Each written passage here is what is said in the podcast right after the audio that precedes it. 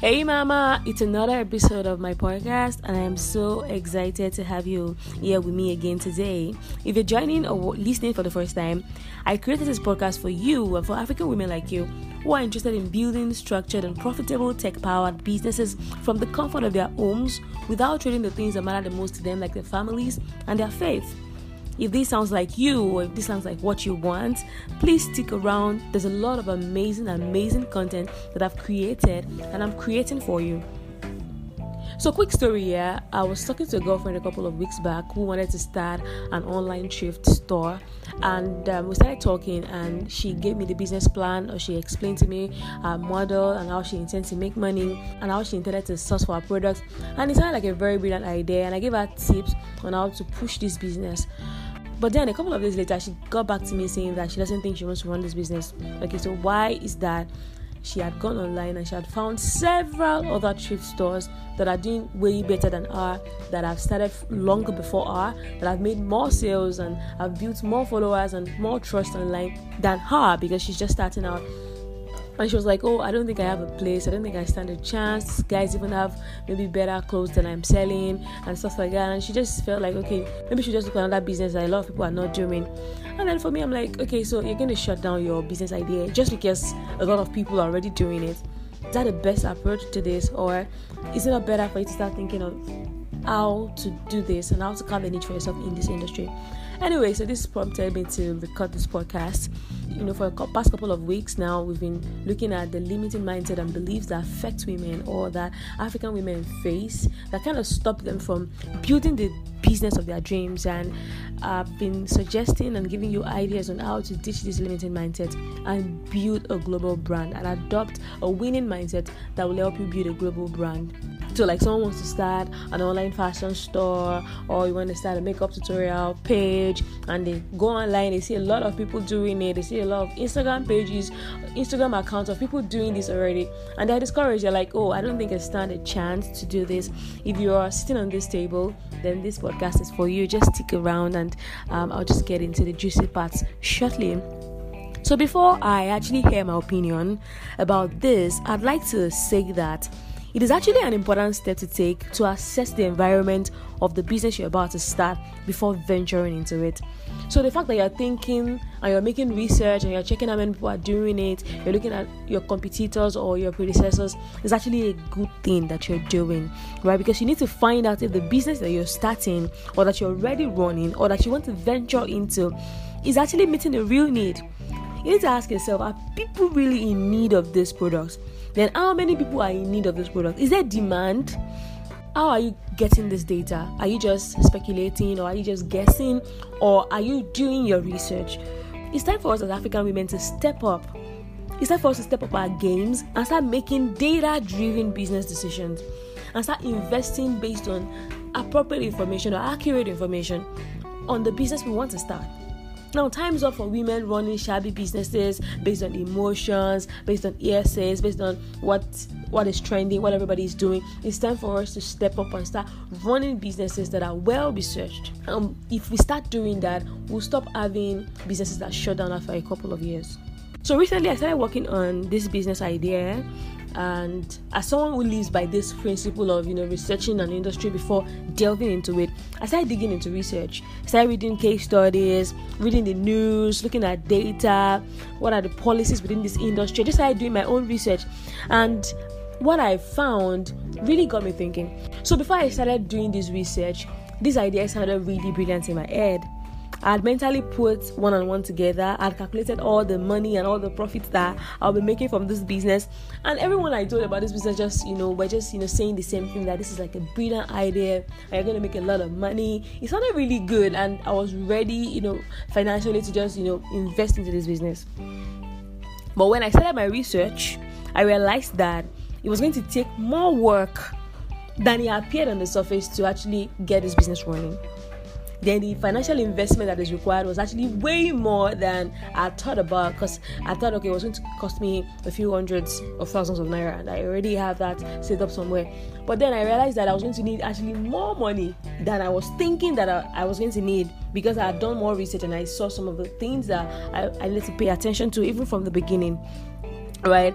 And the worst part is that all the profit that I had imagined that I was going to be making were going to be cut down by the duties and levies and taxes that were in this industry or that came with this business that I had no idea of. So if I didn't do my research, I would have actually shut this business down within a month or two because I, I didn't have enough information and I didn't have enough um, resources to just put it off. So thank God I did that research. If not for that, I would have I don't know, I don't see how I'm going to survive or how I was going to have survived that business really. And I still want to run the business, but now I have more information and I can step back and get more prepared before venturing into it. But despite that, you would realize that no matter how much research you do, in fact, the more you delve into research, the more you'd see that a lot of people are already doing that business already. In different ways, in different expressions, but a lot of people doing that business already. So it's not important for you after finding out that okay, this is the business I want to run and seeing that okay, I have a lot of competitors or I have a lot of people doing this already, then how do I carve a niche for myself? Anyway, so let's just go back to the myth and the myth says that someone is already running my intended business idea and I don't want to look like a copycat. Girl, the most successful business owners that I have seen, I've read of, and I've heard about are copycats. And what I mean by this is the ideas that they are running are not invented by them somebody else had invented these ideas but then they the businesses that are successful are not successful because the ideas are unique or they are special but because the owners or the people running these ideas have added innovation and creativity and solutions to that the, to that business idea and then they present it as something fresh. And for me that's the first reason why despite how crowded an industry is you should still go ahead and run your business because no business idea is new or a lot of business ideas are not new somebody is already doing it somewhere maybe in a different way but somebody's already doing it somewhere most likely if you do your research very well Number two reason is because no one has a unique combination of experiences, personality, your skill set, your pain points, everything you've experienced and that you've um, been exposed to that came together to inspire you to start this idea. Nobody has that combination. So nobody can ever run this the, a business the same way you would have run it. So we need you. The world needs your idea. Number three, the businesses that people run sometimes look the same on the outside. Like on the surface level, it looks like, oh, we're all doing the same thing. Like I'm running this jewelry store, you're running this jewelry store, and everybody's just running jewelry store. But trust me, the vision that inspired the businesses for different people are different the processes and everything in between, all the details of the business will be different. The end results will be different. What we're all getting at will be different, right? What we're trying to achieve will be different. Even though on the surface it looks like, oh, we're all selling jewelry, but everything in between is different. So, I mean, you should not be scared to still venture into a business that somebody's already doing. And also, as long as people are still in need of this product that you're selling, either it's a physical product or it's an intangible, product, as long as people are still in need, as long as it is still in demand, then you can run the business and you will make your own money. So the only problem is if this product is not in demand. But if it's in demand, if people are buying, in fact, the fact that a lot of competitors are running this idea and they're making sales is the sign that you need that you can actually make sales in this business because it actually means that there's a lot of demand in the business. Then also my number five point will be that do what you can to make this business or this niche better. So, so if you want to run an online fashion store, for instance, what can you do to make this industry or this business better what can you what can you do to make it faster study your competitors and look at the pain points that they are facing. Look at the complaints that their customers are making and see how you can improve on that. So that when you come up with your own business you are offering a solution that people are actually looking for right? So do what you can. Do your best to fix the pain points in that industry. And do yourself do your best to bring up solutions to existing problems and existing bottlenecks in that industry. That way you're going to rise up faster. People are going to you know switch to your business faster. Then lastly this is my favorite point there's enough room for everybody to fly. There's enough room for everybody to fly. I need you to have an abundance mindset. A scarcity mindset sees that, oh, scarcity mindset sees that oh everybody's doing it and I don't think I have a place here. I'm not sure I'm meant to make my own sales. But abundance mindset sees that there are enough customers and there's enough demand for this product and I have a place here. Right? I have a place here. I have something that I can do here. I'm going to make my own money here. I need you to start thinking abundance. I need to start seeing the world as a global village. If your competitors are targeting people within a locally a locality. Let's say that you're in nigeria for instance and your competitors are primarily in lagos. Can you start looking at other places? The world is a big place. Nobody says you have to do the same thing for the same set of people in the same set of in the same with the same strategy as the other person. Look at other niches look at other locations look at other environments that you can actually target. Look at international markets.